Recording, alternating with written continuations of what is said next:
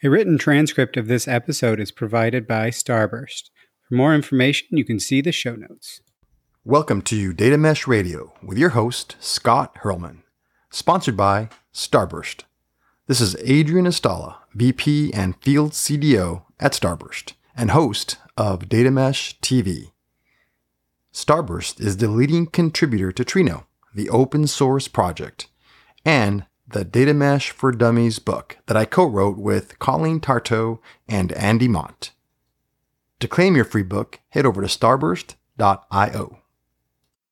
Data Mesh Radio is provided as a free community resource by Data Mesh Understanding. It is produced and hosted by me, Scott Hirleman. I started this podcast as a place for practitioners to get useful information about data mesh, and we're at over 200 episodes. I've now left DataStax, you know, thanks for all their help in ha- founding things, but I've left to start Data Mesh Understanding, which is also helping practitioners to get to the information needed to do data mesh well. We have free implementer introduction and roundtable programs, in addition to the more advanced yet affordable offerings. So please do get in touch if you're looking for more information on how to do, how to approach data mesh. Just check datameshunderstanding.com for more info. There's also a helpful organization of past Data Mesh radio episodes there if you want to dig into specific topics rather than digging through 200 different episodes. So, with that, let's hit the funky intro music and listen to what you'll hear about in this interview episode.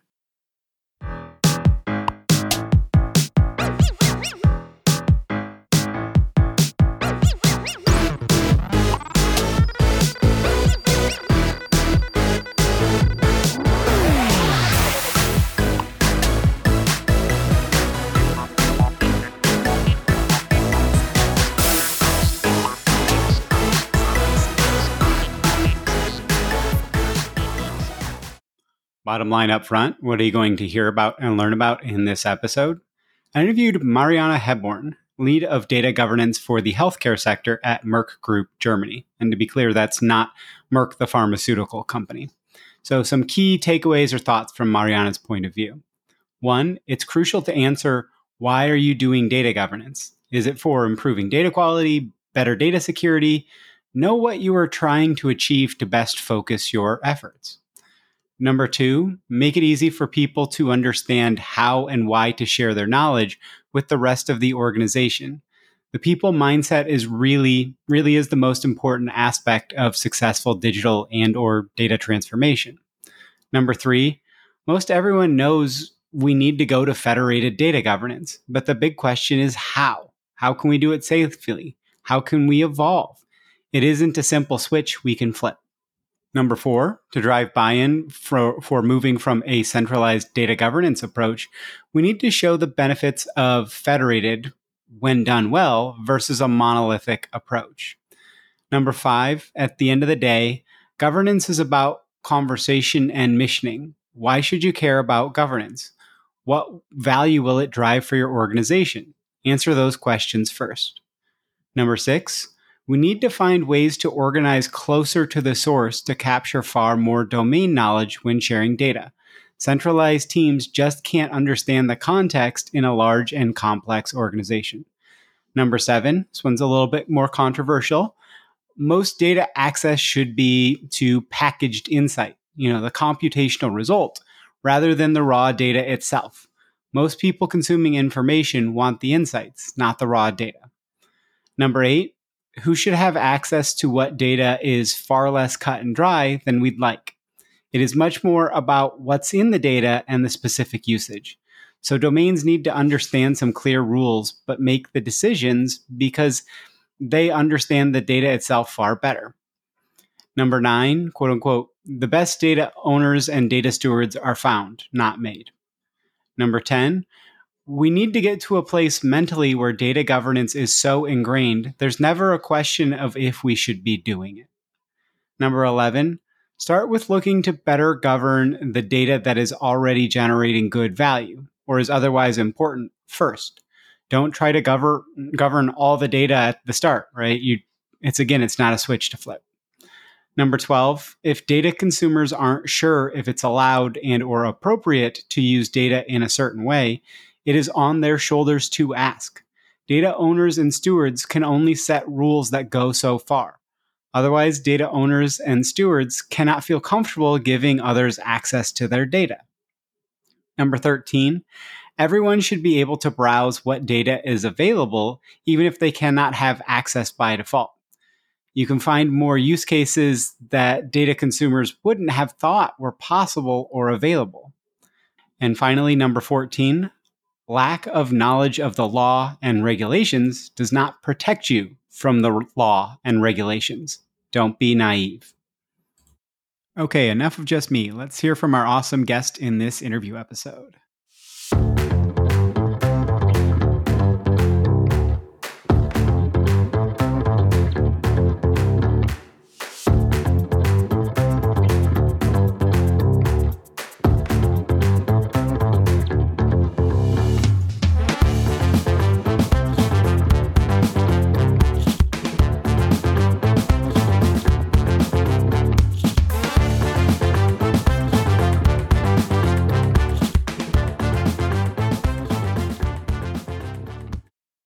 Excited for today's episode. I've got Mariana Hebborn here, who's the lead uh, of data governance for the healthcare sector at Merck Group in, in Germany. And Merck Group is different than kind of the healthcare pharma company of Merck. And so we want to make sure that's not uh, confusing. And then uh, Emmanuel Schweitzer, a, a, previous guest, was also at Merck Group. So um, excited for this one. Um, we're going to be talking about a couple of different things within the, the federate or the governance space, including, you know, how do you do access control in a federated model? How good is good enough and things like that? How can you balance the access by default and compliance because that's always a, a concern. A lot of things uh, as well around that how to stop writing frightening governance policies. Uh, Laura Madsen had been on, and she was like, "Stop writing policies in general because they be, do become this thing of they are very intimidating for a lot of people." And then, how can we have governance as a value add function in a federated model? Like, and how do we balance value with risk and compliance and you know that proactive governance to actually add value, which is is something that's been through a lot of the the conversations on governance because it's so important that people are afraid to work with governance and, and or, or frustrated if they have to. So we want to make that no longer the case, and you know just kind of the general idea of adding value through governance. So with that as kind of the backdrop. Uh, before we jump in, Mariana, if you could give people a bit of background on yourself, and then we can jump into the conversation at hand. Thank you, Scott. Thank you for having me. Um, f- uh, very shortly about me, I'm really um, um, enthusiastic about data that's my background. That's where um, I um, studied. I did my PhD in semantics and worked for IBM um, and for Fujitsu and for a big run of insurance company in Germany, always in the data field, um, data analytics, data transformation, digitalization. And um, at the end, um, I saw that all the different um, dimensions of data, they are really connected around data literacy and data governance. And I decided to take over a more dedicated role like the data governance that is really um, at the heart of all the different data management dimensions. And uh, that's how I um, came to my current role and uh, that's how I'm uh, really um, willing to contribute to um, leveraging the potential of, of, the digital and data for an organization. And it's it's funny because a lot of people get into governance kind of by mistake. They get pulled in versus the hey, like I, I see the value of this. I want to move into it. But that is becoming more of the story of, of more people are saying, hey, I see the value in this and I see why it's been done incorrectly and where this could have a lot more value if we do it right. So let's let's focus on doing it right. So it's it's good to hear that story. it's nice to hear that uh, the amount of people thinking like that is increasing. It's a long journey, but I think step by step we are uh, getting there. I, I, just don't think I would have the patience to do it, but I think uh, I, I uh, admire the people who do. I think it's uh, it's great. So, um, so let's talk about the the concept of of in general where we need to head with governance because when we're thinking about you know in data mesh or in general that we can't have these centralized committees that are making the decisions centralized committees can be useful they can make the guidelines, they can make the standards, but they can't make the day to day decisions without becoming a bottleneck if you're at any significant scale, right? If you're if you've got a central governance committee of, of three people for a team of, you know, and it's just the data leaders and it's and it's a team of, you know, 100 people and the data team is you know five seven people or whatever it's like okay yes that works because they can get enough context but how how have you thought about moving more and more away from that and having people be still comfortable? Like, how do we think about moving towards that federated model? And then we can talk specifically about kind of how access control plays into that. But like, just overall, the the broad strokes that you think are necessary towards getting into that federated model. Um, thank you. Yes, that's a very good question. How? Because everyone knows that we need to go there, and um, there is um, always um, the objective. We need um, we we need to become more data driven. We need to um, uh, meet fact based decisions, but the, the journey there um, is is a long one, and it depends. In my opinion, it depends on the industry. If we look at a pharmaceutical, at the pharmaceutical industry, at the financial industry, at um, at the insurance industry, all those industries they are long-term evolving industries. They are not new, and um, the the specific thing to them is that the people working in those industries they have their mindset and um, um, it's not matter of a course that those mindsets are data driven, that the data are really um, tangible, they're, the, they're data literals.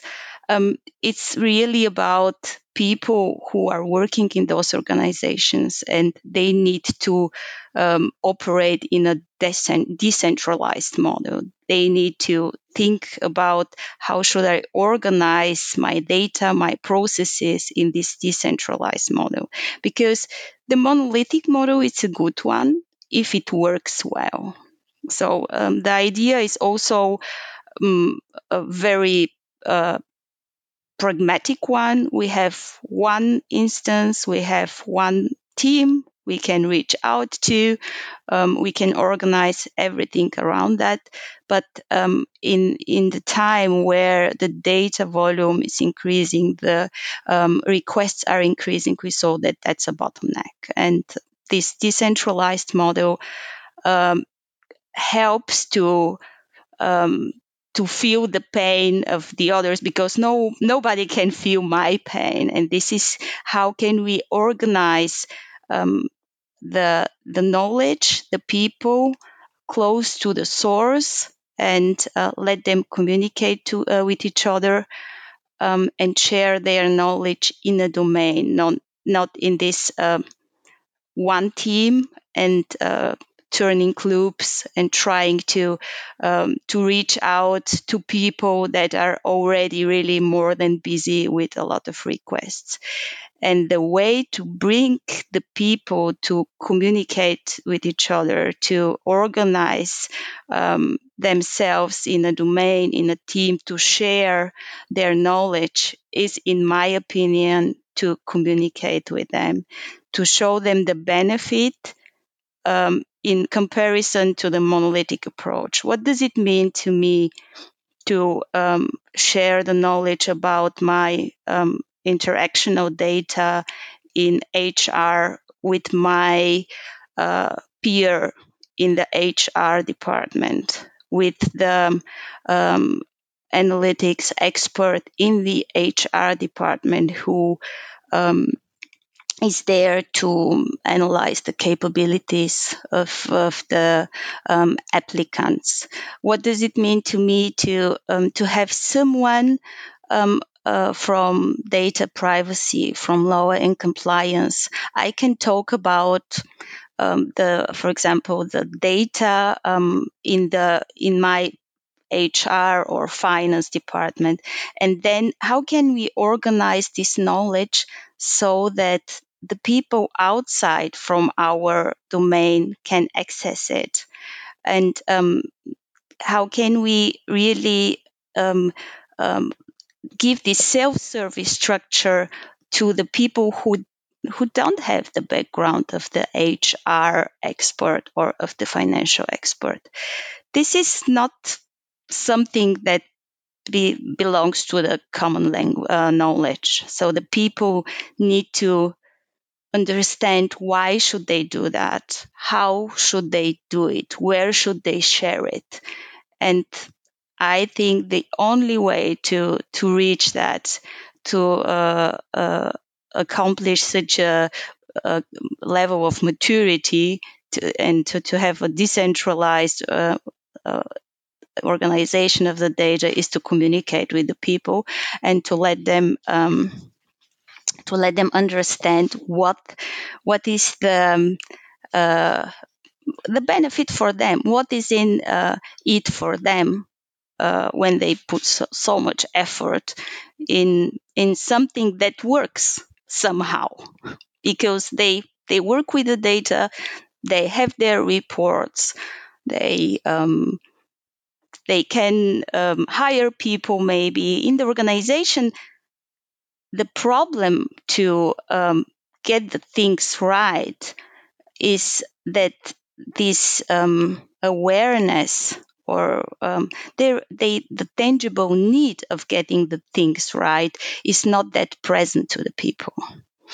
And that's, I think, the communication is really the um, the mean how the people are going to understand and to see what is in it for them in um, being a steward, in being an owner, in being a data provider or consumer. And, and I think it's it's difficult because decentralized and federated kind of overlap in meaning, but also not because we don't want it to be decentralized in that every team has to know exactly how to do everything versus can we give them the capabilities so they can make the right decisions um, right? And so we give them the ability to do the things automatically that don't that that matter that they get done, but it doesn't matter that they relative to their own knowledge and their own decision because it's like this is just that we, we want to do these checks against this to see are you in compliant uh, use and if you're not let's talk about it because it may be that you don't actually have to adhere to this compliance for these reasons. You know, it doesn't have PII or it doesn't have this, but like you you provide those automated capabilities, but that it's it's so that way people don't have to learn every aspect of it and they've got a safety net and they've got that you know if it's all decentralized that doesn't work it's kind of the same thing with um, uh, with like microservices and things like that, where if it's just everybody doing whatever they want, there's no standardization, none of it works. It's all just chaos versus can you communicate to them how to play well together instead of how to play well in their own in their own little sandbox right versus hey it's a playground like we all need to play together and so you get to go do what you want but within certain bounds and rules. Yes, I think I think that's maybe a misunderstanding of the principle how the decentralized model works. If we if we look at um, at the concept of, of the data mesh with data products and with the uh, federated model, um, there is a um, um, inter operational organization in between cross domain uh, interaction. And um, this um, uh, cross domain interaction should uh, take place. Otherwise, we have the silos again. And um, I think this is the biggest benefit um, to um, break down the monolithic bottleneck to domains, but to let them really uh, communicate with each other, to have the cross domain interchange um, in order to uh, uh, scale better, to um, uh, mine the silos, and to to get access to that part of the data that is interesting for you. And this doesn't work without a proper governance. That's why um, the federated governance is one uh, of the main uh, elements of the data mesh. Um, without knowing who is responsible for what, it doesn't work. It doesn't work in projects. That's why we have project governance and we have the project management. It doesn't work in processes. We have also the process governance and the process management. For applications, we already have um, application governance and application management, but there is a gap for the data. And um, with the data mesh concept, um, Zhamak uh, Dehghani, she uh, filled this gap. And it's more or less the same principle that we organize the the experts around the field and these experts they need to provide really the rules around one data set and other experts need not the entire information about this data set and they need to get or uh, access only to the information they are interested in and this is how we mitigate um, effort and accelerate um, data exchange and accelerate this data driven um, development of organizations. Yeah, I think that makes a lot of sense. I think a lot of what you're talking there is kind of again encouraging people and and not necessarily setting the rules as to this is the way you must communicate versus this is a good way to communicate. This is a good way to collaborate so we all benefit and that we're going to make it lightweight on you so that it's not everybody has their own requests and they all flow in onto you and now you have all this extra work and that you're beholden to all of these people. I think that it one thing that I've I've talked about is the data producers get really concerned about am I going to all of a sudden have 8 million requests, right? And that's that's a big issue. So I wanted to talk about how this actually gets kind of applied. And, and we had talked in the pre-call about this in, in access control, because I think a lot of people get the idea of, you know, when Zhamak kind of lays out her picture of, well, we should have access control that's just easy and works, people are like, oh, I must fully automate it. And it's like, no, that's what the vendors are telling you, versus like, what does federated access control look like? How good is good enough at the start? How good is good enough when you're three, five years in and you've built up your capabilities? But like, let's talk about when you're looking at access control because i know you you all are doing a bit of a different approach even you're you're creating almost what i'm calling now a, a data shrek which is a purposeful swamp because you're creating this this space where there's a collaboration space where everybody can see what data could be on offer but it's not ready to be integrated until somebody says this is the way we want it and how so there's a lot of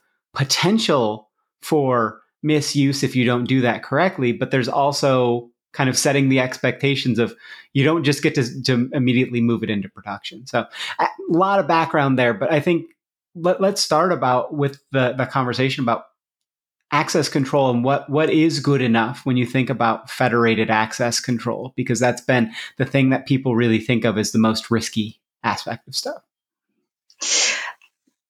Yes, um, I think um, the idea of central access and central control is is a good one, but it's maybe only the belief that it works um, properly, because um, we we we give first um, access to a data set, so people are allowed to to see a data set or not.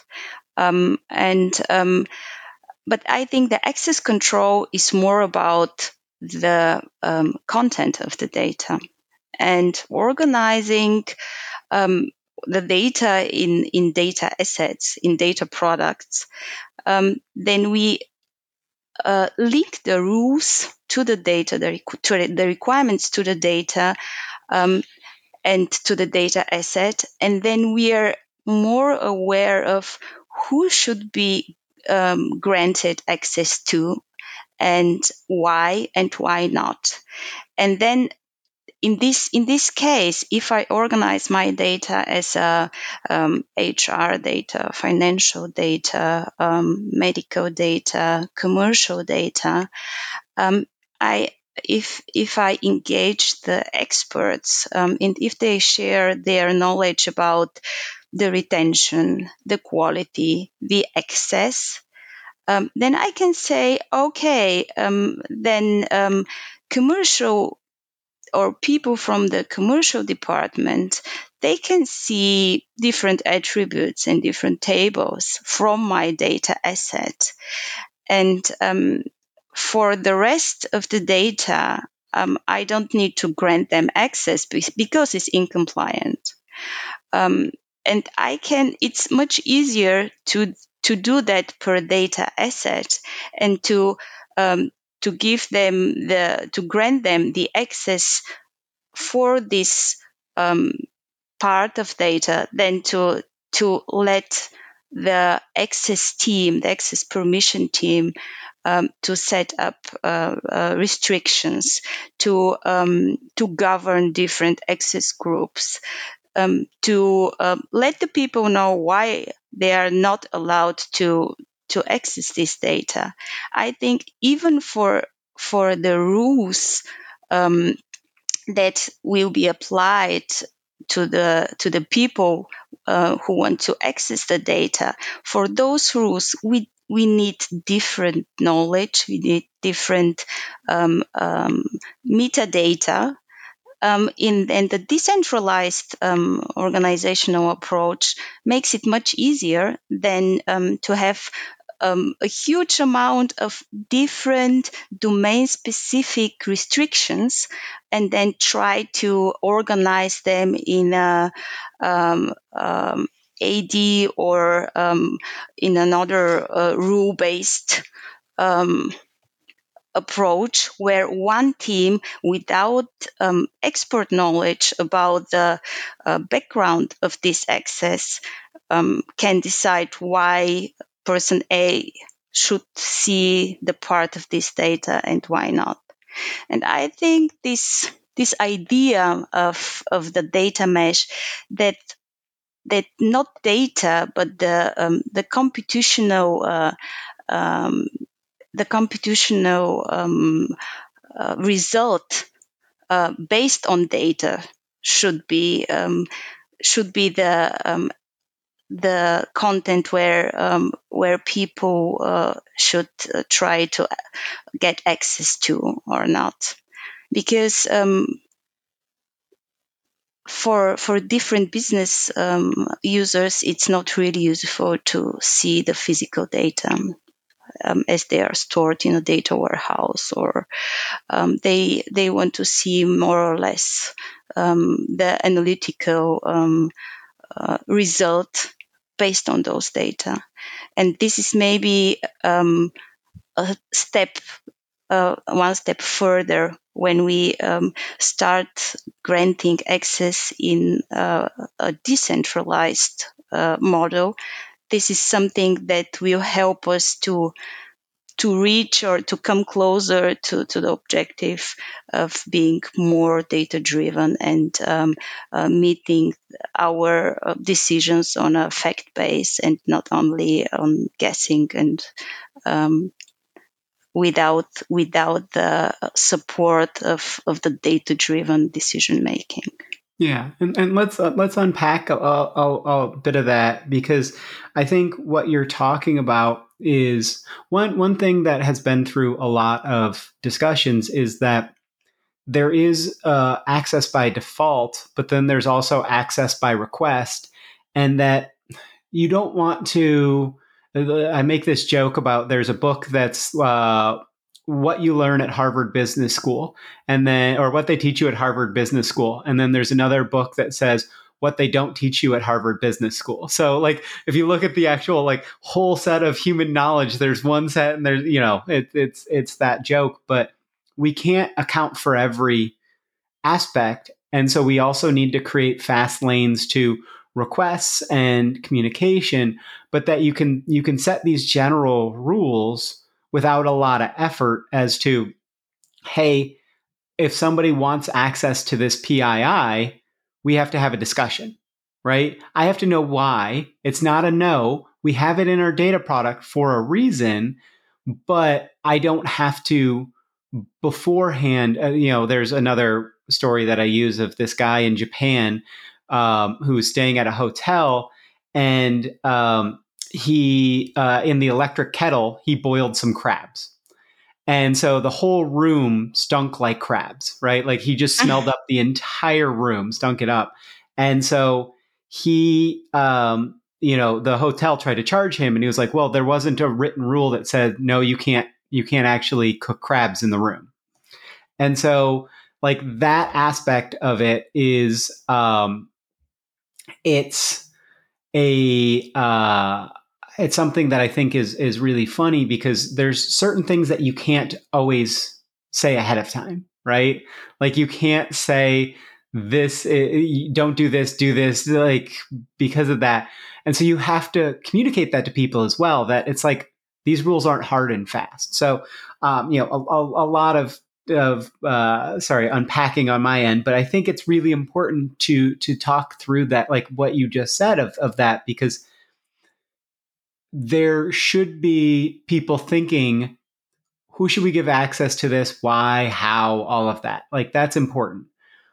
But um, it's also very important to have some leeway have the the room for conversation if something comes up um, because it's it, you can find those new things those those new potential big points of value and so, yeah, I, I think that's a really important um, point that you were making throughout that. Um, when we talk about access control specifically, how much effort are you expecting the domains to put in up front versus that kind of reaction and creating the the positive is it that they're that you, the platform does a lot of the tag this as PII or tag this as as sensitive or you know do you have very very specific roles. And and you know within data mesh roles are changing. So when people do RBAC you know role based access control that can cause issues. So like what what are you doing from that to start? And where do you think you need to head with it? And that right now it's good enough for where, it is and you need to go forward. It's a very good question. And this is um, in my opinion is um, um, a people change, mindset change question. Imagine you will go um, in a you would go in a library and um, there is no catalog. There are a lot of books. The library is huge, and you want to find something. And you start reading. You ask here and there, and then you found something about um, animals in Europe. And this describes somehow the situation in a long term evolving industry. We have a lot of data, they are there, and when we try to access them, some are maybe um, locked in a room, some are not. Um, and this is, um, we need to tidy up first. And we need to find out who is going to um, help us to tidy up because there may be already people who um, and they are people who already take care of. And um, i always say that the best data owners and data stewards are found not made.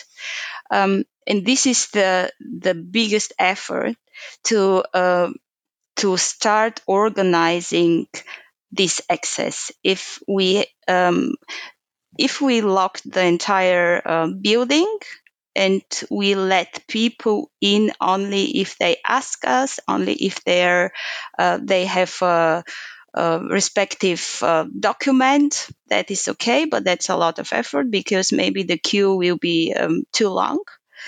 Um, and if we try to organize the books in a kind of a catalog uh, with authors and also with location and with the bare minimum of um, um, information about um, what is the book about, uh, who is responsible for this book, where um, are the what are the main topics that will um, help us to find the different um, corners in the library and to sort the books. And this is how uh, we proceed in the in the data governance. So we don't have the demand on completeness. We don't want to govern everything at once. We start with with the books, with the um, data assets that are really um, assets that have value to the organization and the people are uh, working in the organization are those who can um, decide if uh, um, a book with sales is uh, worth to be governed or if the canteen menu is worth to be governed. Um, and then um, in a second step we need to identify uh, responsible owners for this data asset, responsible stewards, people who are really hands on the data and work on daily basis with the data. As I mentioned, there are already governance structures for processes and for applications and data are involved there. So this knowledge can be leveraged and um, all we need to do is to enable the people to act as a owner or as a steward. And this can be done, in my opinion, um, uh, the fastest way to do that is to set up a workshop to communicate with the people um, what is the pain point of, um, let's say, the um, orders data. Um, we have um, uh, what they have also their questions, but um, the the step of finding out what is important is what data are important to the organization who is already working with those data and then to enable the people to explain to the people what does it mean to be an owner um, eh, when it's up to data governance. What does it mean um, to to um, act as a data steward? And what where they uh, can they share their knowledge? And this is in my opinion the data catalog. And i'm it could be um, data catalog as uh, um, many vendors understand it, like in sense of uh, data lineage. But this data catalog is really the tool of um, applying the data governance to the data asset. It shows what, who is, for example, in terms of data access, who is responsible to um, for for granting data access if that is not uh, per default for everyone, and why um, person A is not allowed to access the sales data, and in in um, in what case this access can be granted, and if people are not um, able to find in a data catalog a restriction for accessing the data, um, then who is responsible? Uh, who is the responsible data privacy officer or uh, um, uh, the instance they can uh, refer to in order to get an access?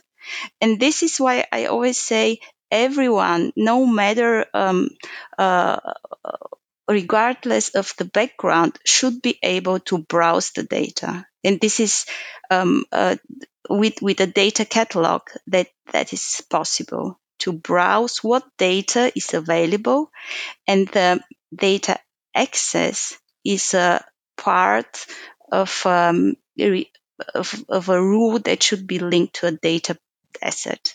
And this is really something um, when it's done by domain, by data asset, when people can access it like we can access um, information in in in the internet um, uh, with with Google or with other search engines. This is something that that is not there, um, and this can really um, help us to um, to to to get to the self-service platform, to the self-service uh, structure we are always talking about and if there are any restrictions for the domain, for the data asset we are interested in, in this case, we need, we, we should be able to, um, to help um, ourselves with, with these self-service structures.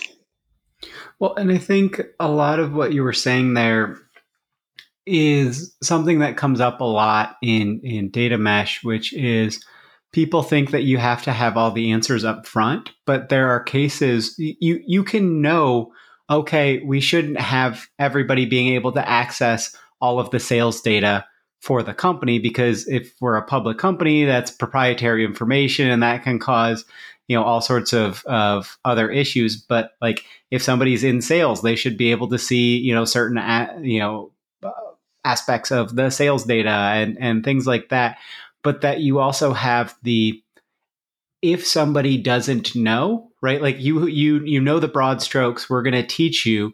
And you talked about working with the the the new stewards to say what does it mean to be a data owner? You're finding the new data owners and making it not scary, right? Making it so that they they feel like they can do this and that they don't have to learn an entirely new discipline, but that they can actually take this on because again, governance has been scary and it's been, uh, you know, this kind of, you know, in all the 80s movies or whatever, where you've got kind of the uh, nebulous committee and it's just like their heads floating in the thing and they're, they're making proclamations. And we, we can get past that with, with what you're talking about of, of like high empathy communication, high empathy of like talking to people and saying like, how do we do this stuff together? So collaborating think, with each other, yes. Yeah, but and, and and communicating by default of saying like, hey, these types of people don't have access for these reasons, but that you don't have to lay out every single reason. You don't have to say, um, oh, I don't think I finished the story about the crab thing, but the, like the the the guy in the hotel, he um he, again he tried to sue them and say you didn't tell me that there wasn't any um any exact restrictions saying do not boil your crabs in your electric kettle because he ruined the electric kettle and they had to air out the room for multiple days, you know, a couple of weeks, and they went back and forth and stuff.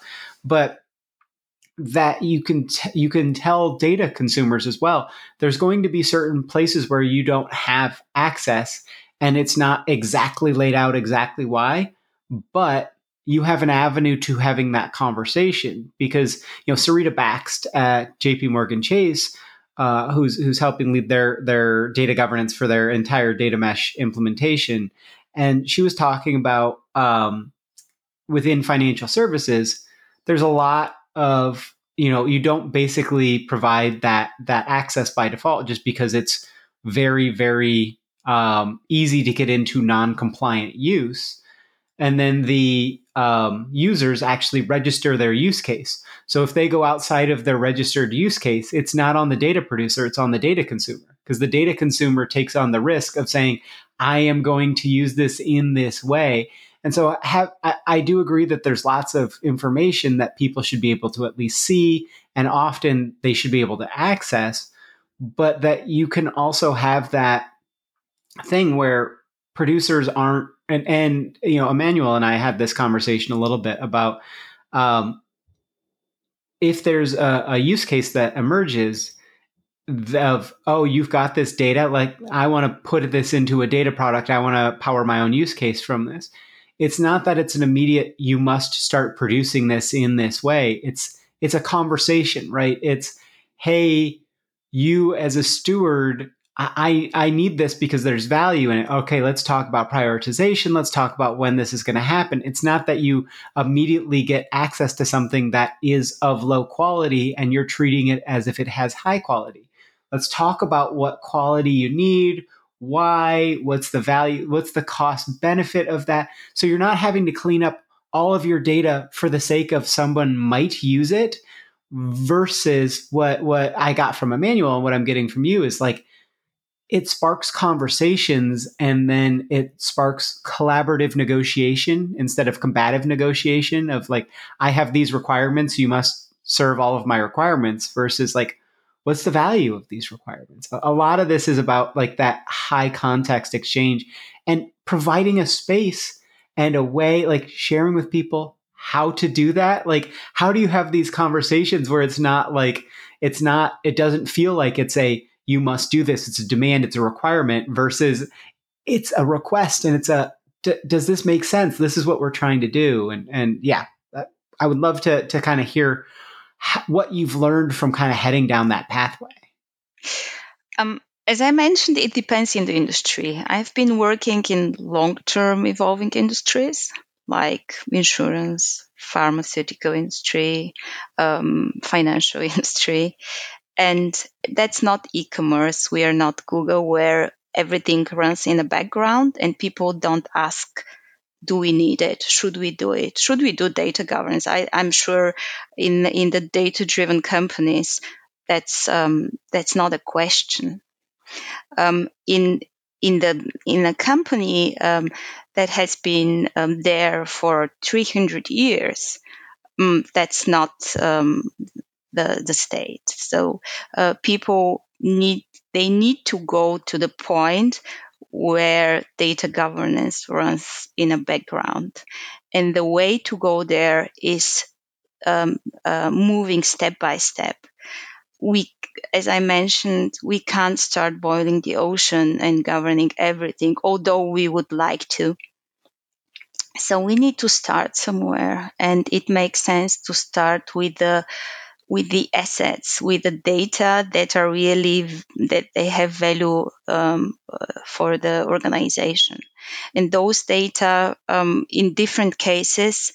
Um, there are different reasons. Some of them are uh, valuable for the organization because they contain very sensitive data. Some of them are very valuable because uh, we um, generate return on investment with those data. Some of them are really important because everyone uses them across the organization.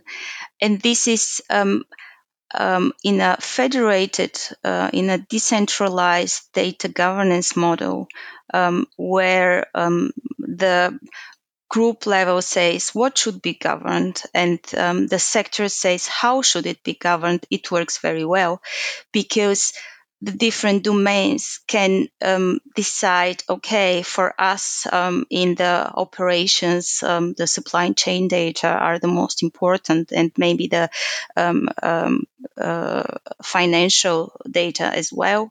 In the hr are maybe the part of the master data in commercial are the interactional data. And for those data the um, the the so-called data governance representatives need to identify um, who are the people who already work with the data, who are the people who already have this knowledge um, around um, data access, for example. And I think this is the step-by-step approach how organization um, should try to to govern their data and they need to have a tangible focus why they want to to govern it. Maybe it's data quality maybe it's uh, cyber security maybe it's uh, cyber security and data quality and data access uh, because um, in this um, um, with this approach they can move and they can scale better than um, trying to to govern everything to setting up uh, restrictions uh, for all the data and uh, um, um, as I mentioned, boiling the ocean that that won't work. And it's very important that the governance with the if a data owner is accountable, for example, um, to um, uh, for setting up an accurate data governance, for creating a data catalog together with a stewardship team. Um, and every someone misuses the data. It's not the accountability of the data owner. The data owner should set the restrictions that um, the financial data um, are not um, that there is not an access to financial data from, um, let's say, um, from external um, parties. And if an external party um, get an ex- get access to the data and publishes it uh, in on on Instagram, then that's not the accountability of the data owner. Um, it's the accountability of, of the um, uh, person who really misused the data. And, um, and this is something people need to understand uh, that uh, this accountability is not the accountability of the owners and the stewards. Do, but within that, do you think? Because I think that's a, a, a bigger question of if they granted them access and somebody and that person didn't know what was use and misuse is that i mean there's some common sense that has to be there right? Like hey don't just take any data you get access to and publish it right? Like that's that's you kind of again you can't just say you you shall not cook crabs in your electric kettle in the room you know you can't you can't do that. You have to have some but there's also certain data where somebody like especially in in healthcare i mean i'm sure you know this because you're, you're you're focused on the healthcare sector but like there's certain things that aren't personally identifiable information unless you combine them with other information that is also not personally identifiable information but the combination creates such a space where it's like it, it, there's only three people you in the world that have profile this, yes. Yeah this combination of of of uh, ailments afflictions whatever. And so you can figure out who it is pretty easily and and that. So um how do you think about that in general? And how do you think about i mean one thing we were going to talk about i think this is is that plays in well to this is how do you how do you stop writing these frightening governance policies but that you still have people thinking right? Should i be doing is, is this is this something i should be doing? And and you know if you want to talk about it we can talk about ethics but like is this something i should be doing because it's it's um within compliance or is this something i should be doing because it's it's ethical. It's not something that, you know, it might make us money, but it's not necessarily an ethical use of the data. So, how, how do you think about that? I think about it. I think we should try to uh, um, make the informal formal and really um, in short rules. And for that, um, um, the data privacy officers, the law and compliance officers, they need to be part of the domain. They need to be part of um, of the data um, product team. It means so usually um, those authorities they're consultants in the company. Um, they know okay, um, you need to read the policy about data retention, and um, find out if your data is um, um, part of, of the policy, what rules applies uh, apply to them, um, and I think that's not the right way to um, to to organize data.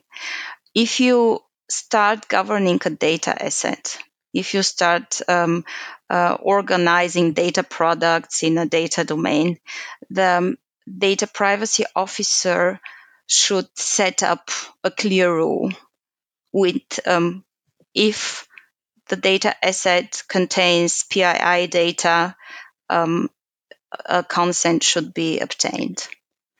Um, and the data privacy officer should know um, what is a data asset, where they publish their rules, how do they maintain them, and I think um, formalizing policies in um, with rules, it can really um, minimize the complexity of, polit- of policies.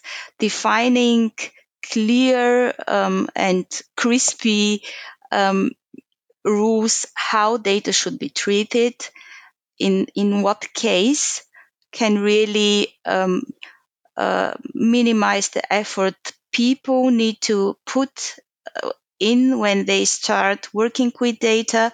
It can minimize the, the effort for the um, compliance, for the law and compliance for the data privacy officers. And they, they are then part of this data driven um, process. They are not just um, consultants. And at the end, um, lack of knowledge does not protect you from the law. If you published uh, a PII data um, and um, there was maybe the rule, there was the reference of data privacy, there was um, um, um, an opportunity to to get more knowledge about publishing a data product. Um, we I don't think that um, in this case we need to blame the uh, the decentralized uh, model. I think um, at the end uh, people are responsible for their um, actions, but um, there are many proactive um, organizational um, opportunities that uh, that can really mitigate the risk and stop people from misusing the data because they don't know uh, where to look it up or they are not informed. Well, and I think what you're talking about as well, what what a lot of people have said. So I don't want to put this uh, words in your mouth, but that there you want to have kind of the basic frameworks and and that you have these rules and that if somebody's going to go against uh, or or push back on a rule, or ha- if there there is a fast answer to questions, right? And if something is really complex, then it may go to a bigger group that's like, okay, we do have to really dive into this, but that it's more the domains can make the decision because you're empowering them with the knowledge, right? And it's not necessarily ahead of time where you have to learn, you know, it's, um, uh, you think about what doctors have to go through and how much medical school they have to go through to know how to do procedures. But even a lot of the procedures, they don't know exactly how to do ahead of time because you can't say, okay, you're going to be a doctor, therefore you must know absolutely every aspect of everything with being a doctor versus, you know, um, okay, you're going to be um, a surgeon. We're going to teach you within this practice what you have to learn about these surgeries. And when a new surgery comes up, you've got to learn about it, but we're not going to tell you you have to know every single surgery ahead of time, right? And I think a lot of what you're talking about there is set up clear rules that are apply to 70 80% of the informational access and use and things like that. And when it's 20% you've got people that you can go to that have the knowledge to help you guide through it, but that they're they're guiding you through it based on your domain knowledge instead of you're trying to transfer all your domain knowledge so they can make the decision instead of you're trying to get the governance knowledge out of them and it's it's situa- situationally dependent on that. So they don't have to share all of their governance knowledge versus trying to share all of your domain knowledge so they can make a decision. And and like getting access control there's a lot of you know Orfium came on and they were talking about they tried to do automated access control and they found it incredibly difficult. But you know they're a 250 person startup so it's not a huge huge organization. So when there's a request there's a an sla turnaround time as to somebody wants access to this let's talk about why you want to use it and boom yes you get access right? It's not a 6 week journey of going up and down and things like that. It's like that person can get access to you know to ask can i have access to this data? And there's a like you know within business hours and things like that you know it's sensible but like a 2 3 hour SLA of somebody saying you know so it's not oh, I didn't even know why I was asking for that. I don't know. And, and that there's like an immediate conversation. Andrew Jones talked about this as well of when there's a request for data, it generates a meeting, right? And, and so that it's not just like, can you put all of your context into a thing and then I read it and just apply all of my context to it and then say yes or no versus, well, why, why do you, why do you need that? Oh, you're actually trying to get to this information. I get that you thought it would be in this way, but it's actually better in this way and it's richer in this way. And there isn't any compliance issues if we do it in this way. Let's do it that way, right? That, that collaboration, that like value add and, and like that you're talking about setting, setting up the conversations between these people to be value, high context, high value exchanges because it's it's it is somewhat about okay can i have access to this? But you're also setting them up to be like why? What are you trying to do? Instead of it's a yes or no decision immediately you know is this approved or is this not approved versus getting people you talked about that very early in the conversation of getting people to just talk to each other and how much value that provides. So yeah I, exactly. I think you, you've you've put that throughout the whole conversation. I think that's really important points to emphasize yes this this topic it thrives on communication. It doesn't thrive on on um, and on on missioning. Why should people do that? Why should they change um, their um, daily work routine? Why should they externalize and formalize their knowledge?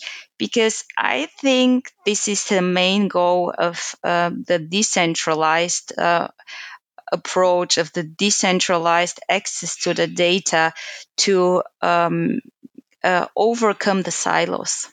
And the silos are not only in a data warehouse, the silos are also in the head of the people. Sometimes they don't, and that's not um, on purpose. They, they, they don't understand that um, um, writing um, reference how the data were collected um, a year ago will help proactively a user to understand why a new attribute came into the data asset um, or so small details but that are maybe um, small for for the data uh, uh, for the, the, the, data steward who, who is working with the data, they, they can be big help for the data consumers, for the people working and uh, um, trying to uh, set up their reports and uh, analysis on the data. And this is what the decentralized governance approach tries to do. Um, the first thing is really to formalize the informal to um, centralize the knowledge in domain close to the source, to organize it with the um, experts um, in in the different areas, and and to um, really to to formalize it with rules, to link the rules to the data, and then to um, to offer it to the uh, wide audience in a self-service structure. Um, and this is this is the the first step every single company needs to do to um, uh, organize their information with roles, responsibilities, and to let everyone, um, regardless of the background, to access this metadata about the data. And when it comes to um, uh, accessing the, the physical data maybe to, to work with data.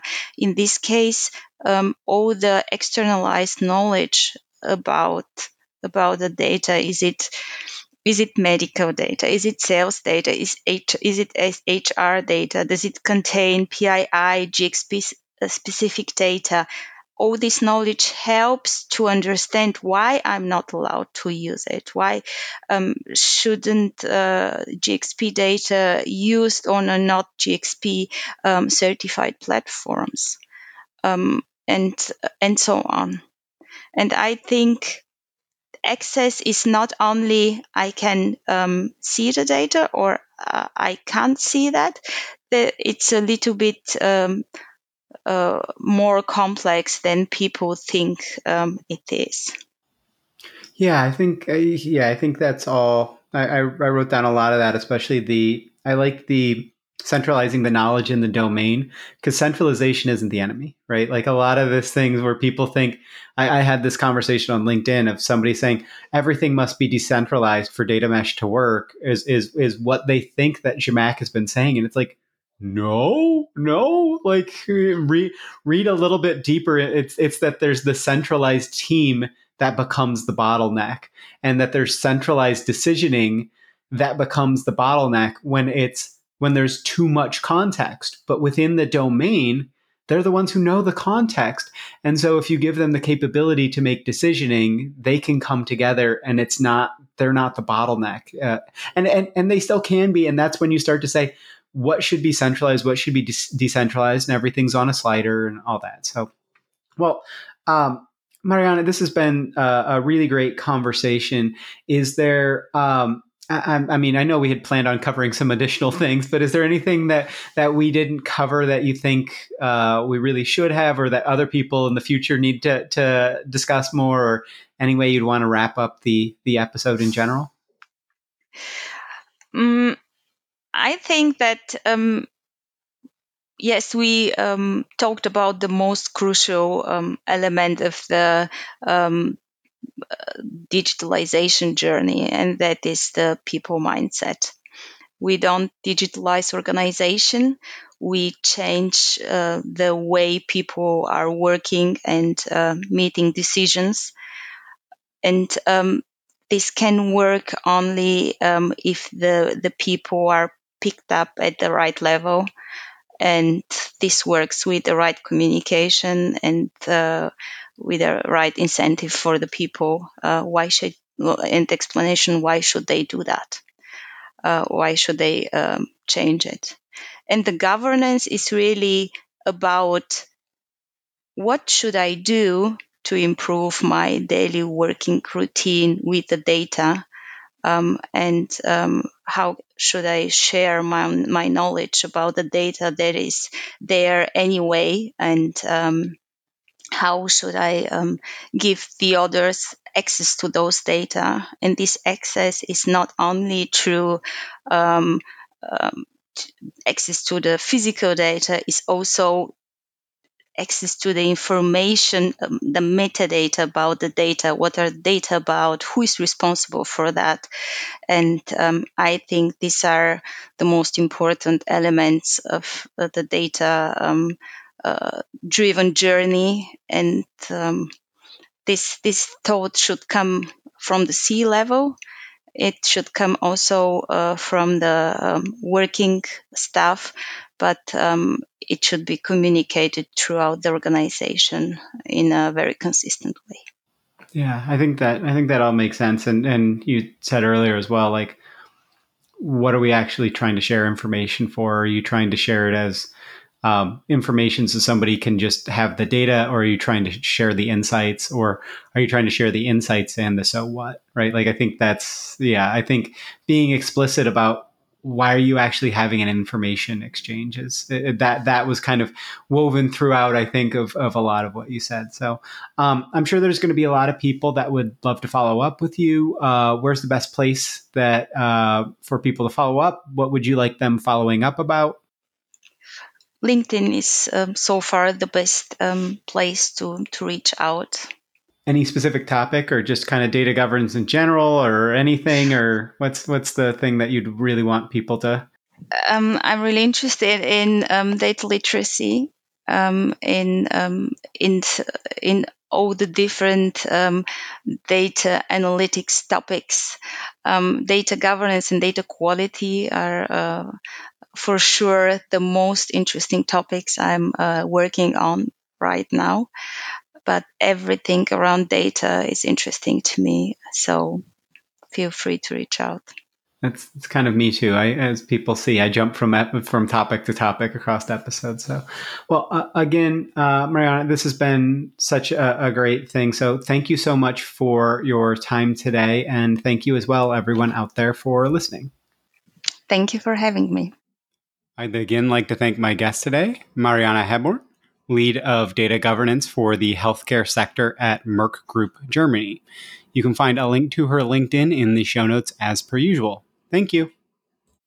Hopefully, that interview episode was really useful for you. Please do consider getting in touch with guests from the show, from these episodes. Most have said they'd really love people to reach out to them. And please, as well, if you're got a minute, rate and review the podcast somewhere. It really is honestly super helpful for other people looking into kind of data podcasts to kind of get this in front of them. Data Mesh Radio is again provided as a free community resource by Data Mesh Understanding. It's produced and hosted by me, Scott Hirleman. In April of 2023, I left DataStax, who were wonderful in getting the data mesh community stuff started. So give them a shout for streaming and real time AI needs. But I left to start my own industry analyst kind of information as a service firm. Our offerings are affordable and you can do them on a one off or a month to month basis. You know, read kind of throw it on the credit card. Don't worry about like going through purchasing and things like that. The services include lots of practitioner roundtables, you know, one-on-one data mesh kind of planning or feedback sessions and tailored introductions to other data mesh practitioners that are focused around your topics of interest. You know, what what are you actually running into challenges with? We also have some free programs around introductions and roundtables that people can kind of check out as well. Check the show notes or just go to datameshunderstanding.com for more info or helpful resources.